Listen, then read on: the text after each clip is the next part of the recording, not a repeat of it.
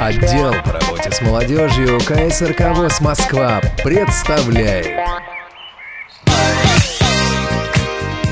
В эфире программа «Прекрасное далеко». Программа о путешествиях и впечатлениях. Всем привет, у микрофона Ивана Нищенко.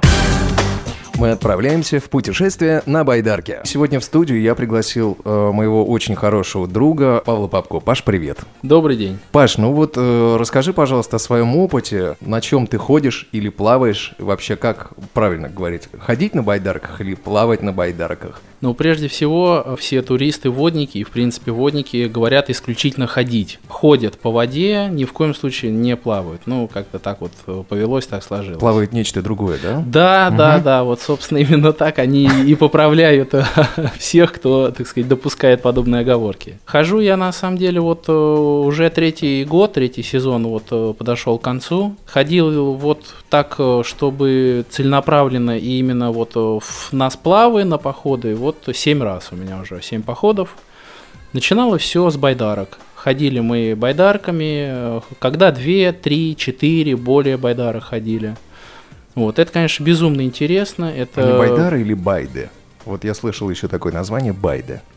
Байды это то же самое, просто сокращенно. А скажи вообще, с чего все начиналось? Началось достаточно случайно. Наш знакомый э, просто позвонил и предложил пойти на наш первый сплав, да, вот на байдарках. Это было в мае. Э, мне было вдвойне интересно, потому что я люблю не какие-то не неординарные э, условия. Э, и я к тому, что летом, например, ходить гораздо проще. В мае очень холодно, действительно холодно, вода холодная. Когда мы пошли, э, мы начали сплав 1 мая, э, и 2 мая еще лежал снег много Вот где. это да. А сплав на байдарках особенно, это просто вода кругом, вода везде. Поэтому меня это заинтересовало сразу мне как-то стало интересно, очень хотел пойти, попробовать, посмотреть, что это, как это. А вообще не страшно было вот первый раз идти, вот как бы проблемы со зрением, не казалось, что вот там кроме тебя больше ведь никого не было, да, насколько я знаю? В тот первый раз э, никого не было, я был в этом смысле один. Но потом, э, вот э, сейчас уже с нами ходили, ходил не один, так сказать, незрячий человек. И по большому счету каких-то серьезных проблем это не представляет. Э, Все зависит от коллектива. Мне в этом смысле повезло, коллектив у нас хороший. То есть с ними никаких проблем нет, э, они абсолютно адекватно реагируют на незрячих людей, всегда помогут, расскажут, покажут. Ну, то, то есть, есть какие-то хоть трудности были, нет? Или вообще все проходило гладко, вот, ну, то есть никаких вообще ограничений ты не почувствовал? Ты знаешь, э, я, например, вот э, понял э, одну вещь, что я не могу быть капитаном на байдарке. О, значит, еще есть какие-то роли, да? да, безусловно. Вообще, давай разберемся, что такое байдарка, опиши. Может быть, кто-то из наших слушателей вообще не знает, что это такое. байдарка прежде всего представляет собой, ну, это можно грубо назвать лодка, она длинная и очень узкая. Вот конкретно на которых мы ходим, это модель Таймень, довольно старые, это еще советские байдарки, они каркасные. Алюминиевый каркас, на них натягивается шкура так называемая. Брезентовая, да? Да, да. Вот на тех, на таймешках они еще их еще называют. Это брезентовая, э, брезентовая шкура. Соответственно, она водонепроницаемая. Э, байдарка держится на плаву, но самостоятельно держится она очень плохо, потому что четко выраженный киль. То есть она очень сильно подвержена наклонам э, в разные стороны. То есть основное, что нужно делать, когда садишься в байдарку, нужно упереться коленями в борта, чтобы было максимально удобно сохранять равновесие. То есть это очень узкое плавсредство, да? Очень узкое. Оно по ширине, вот когда садишься, собственно, не сильно шире, ну вот как бы среднестатистического человека. Именно верхняя часть. К низу она чуть-чуть расширяется, и дальше ниже, опять же, она сужается. То есть это, ну, в разрезе, можно сказать, э, некий, ну, конус, может быть, что ли, в каком-то смысле. Насколько человек бывают рассчитаны байдарки? Вообще бывают разные байдарки, э, начиная от одноместных, которые, ну, либо байдарка, либо одноместные, как правило, это все-таки каяки. Соответственно, люди, которые на них ходят, каякеры. Ага, то есть Вот. это есть еще такая разновидность, как каяк. Да, это каяк. Но это уже, так сказать, для Слушай, а анук это что такое? Анук, я вот затрудняюсь сказать точно, насколько мне известно, это тоже какой-то вот аналог э, Каяка. каяка, но я не знаю точно. С ума сойти. Каяки, они используются, в, э, каяки это одиночное плавсредство, вот, поэтому они как бы исключительно для таких уже продвинутых э, спортсменов, для профессионалов, вот, и предназначены каяки в основном для каких-то экстремальных условий, то есть для прыжков с водопадов, для очень крутых горных рек, и они имеют э, такую довольно большую особенность в том, что человек, спортсмен, сидящий в каяке, а, проходя какое-то препятствие, будь то просто водопад какой-то, да, либо еще что-то, он может в каяке перевернуться. То есть перевернуться в- вниз головой, оказаться полностью под водой. И то есть получ- по- получается перевернуться на 360 градусов. То есть дел- сделать полный круг, оказавшись под водой и вынырнув при этом в другую сторону. Соответственно, это требует определенной, так сказать, подготовки и сноровки, вот, как э, физической, так и психологической. Ну и плюс ко всему, конечно, сам каяк должен на это быть рассчитан, чтобы не зачерпнуть воды просто-напросто. Мгм. Теперь давай вернемся к ролям, да, которые, э, о которых ты уже начал говорить. Значит, есть некий человек, который называется капитан, да? Если это не э, каяк, а байдарка, э, значит, на каждой байдарке есть капитан. А, по большому счету, да. Что выполняет этот персонаж, А, этот тут член команды? На самом деле все дело заключается в следующем. А, Капитан сидит всегда сзади, на корме. Самое байдарки. последнее место, да? Да, это последнее место. Будь то двухместная, трехместная байдарка. Капитан сидит сзади. Ну, наши вот таймени, двухместные в частности. Мы ходили на них, я как бы в них ориентируюсь лучше, конечно. Мгм, мгм. Вот, капитан сидит сзади, и обосновывается это тем, что сзади легче управлять э, плавсредством. Проще, э, грубо говоря, рулить. Байдаркой гораздо удобнее сзади. Впереди сидящий, условно, формально называется матросом. Соответственно, роль матроса, по сути, это гребущий. Это, так сказать, привод байдарки, это основная тягловая сила. Э, Потому что капитаны люди опытные, кому интересно грести, тот может грести, а кому не очень, тот, так сказать, э, перекладывает греблю на роль матроса, вот, который служит, так сказать, мотором, приводом. Бурлаком. Да, а капитан, соответственно, сзади подруливает. Роль капитана заключается в том, чтобы... Направить байдар, байдарку. Чтобы, да, направить, максимально грамотно, так сказать, управлять. В ряде случаев это бывает не всегда просто. Вот. Плюс ко всему, э, капитан может э, как сам управлять байдаркой, так и отдавать, соответственно, команды матросу. Потому что бывают случаи, когда нужно либо очень быстро э, совершить какой-то маневр, либо совершить его максимально точно. Соответственно, с помощью матроса это делается, так сказать, проще и эффективнее. То есть капитан управляет сам, плюс отдает какие-то команды. Например, там как э, реверс. То есть э, в основном э, матрос гребет вперед, да, то есть это просто привод, чтобы идти, так сказать, э, на скорости. Если вдруг какое-то препятствие, э, как правило, может появиться топляк. Э, Топляк это вот, собственно, бревно, Бревна, например, да? Да, которое плавает в воде И может повредить судно.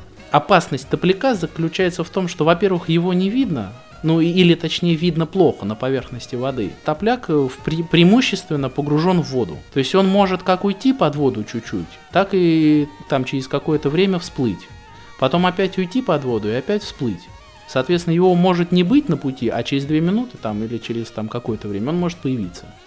Соответственно, резко может возникнуть необходимость отработать траверс, то есть э, максимально сбросить скорость байдарки, либо даже набрать, Дать задний ход. Мгм. да, соответственно, верно, уйти чуть-чуть назад. Мгм. А еще какие-нибудь персонажи есть? Вот э, касаемо просто сплава на, на байдарках, как на плавсредстве, по сути, это вот э, экипаж состоит из двух человек. Капитан и матрос. Паш, скажи, а какими навыками должен а, обладать человек, который отправляется в а, поход на байдарке?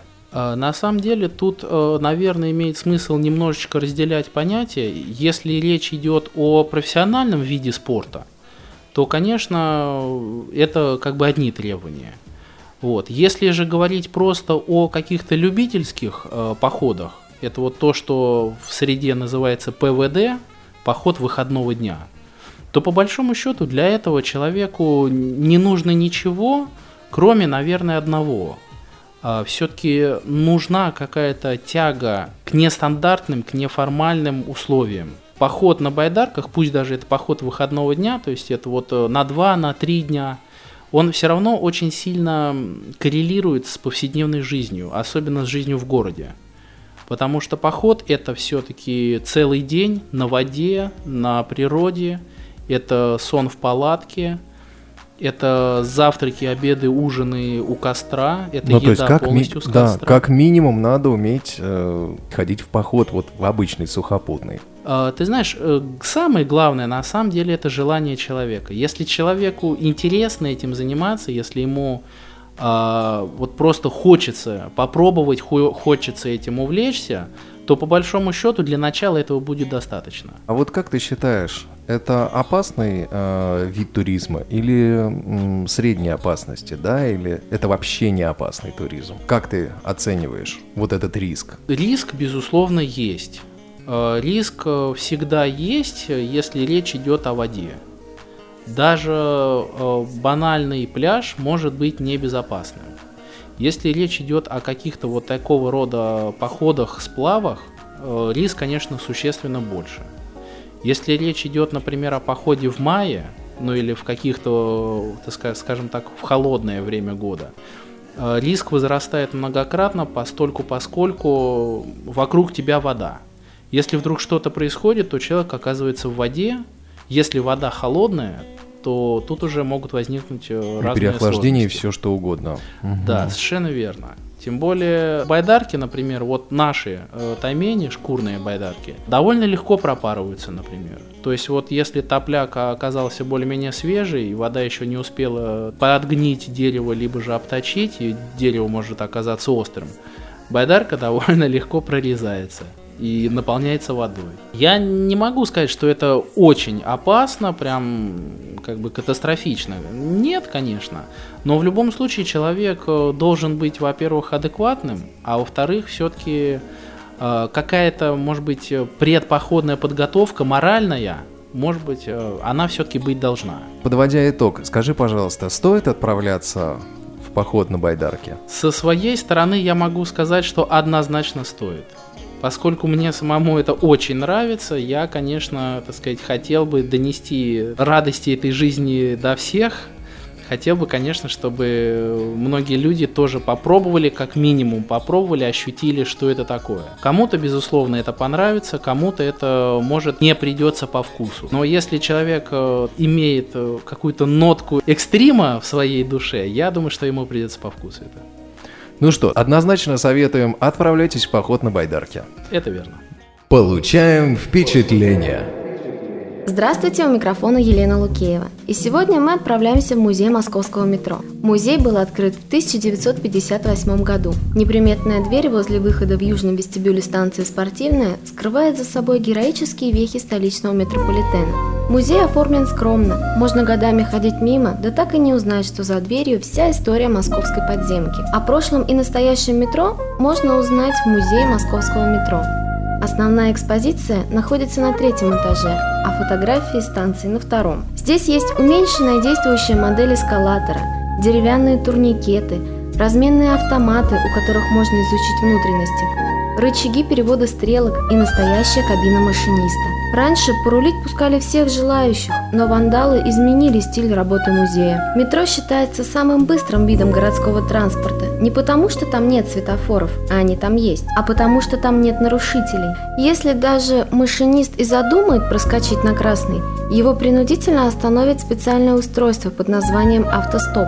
За стеклами, сделанными в форме вагонных окон с такими же железными рамами, развешаны старые фотографии и газетные вырезки.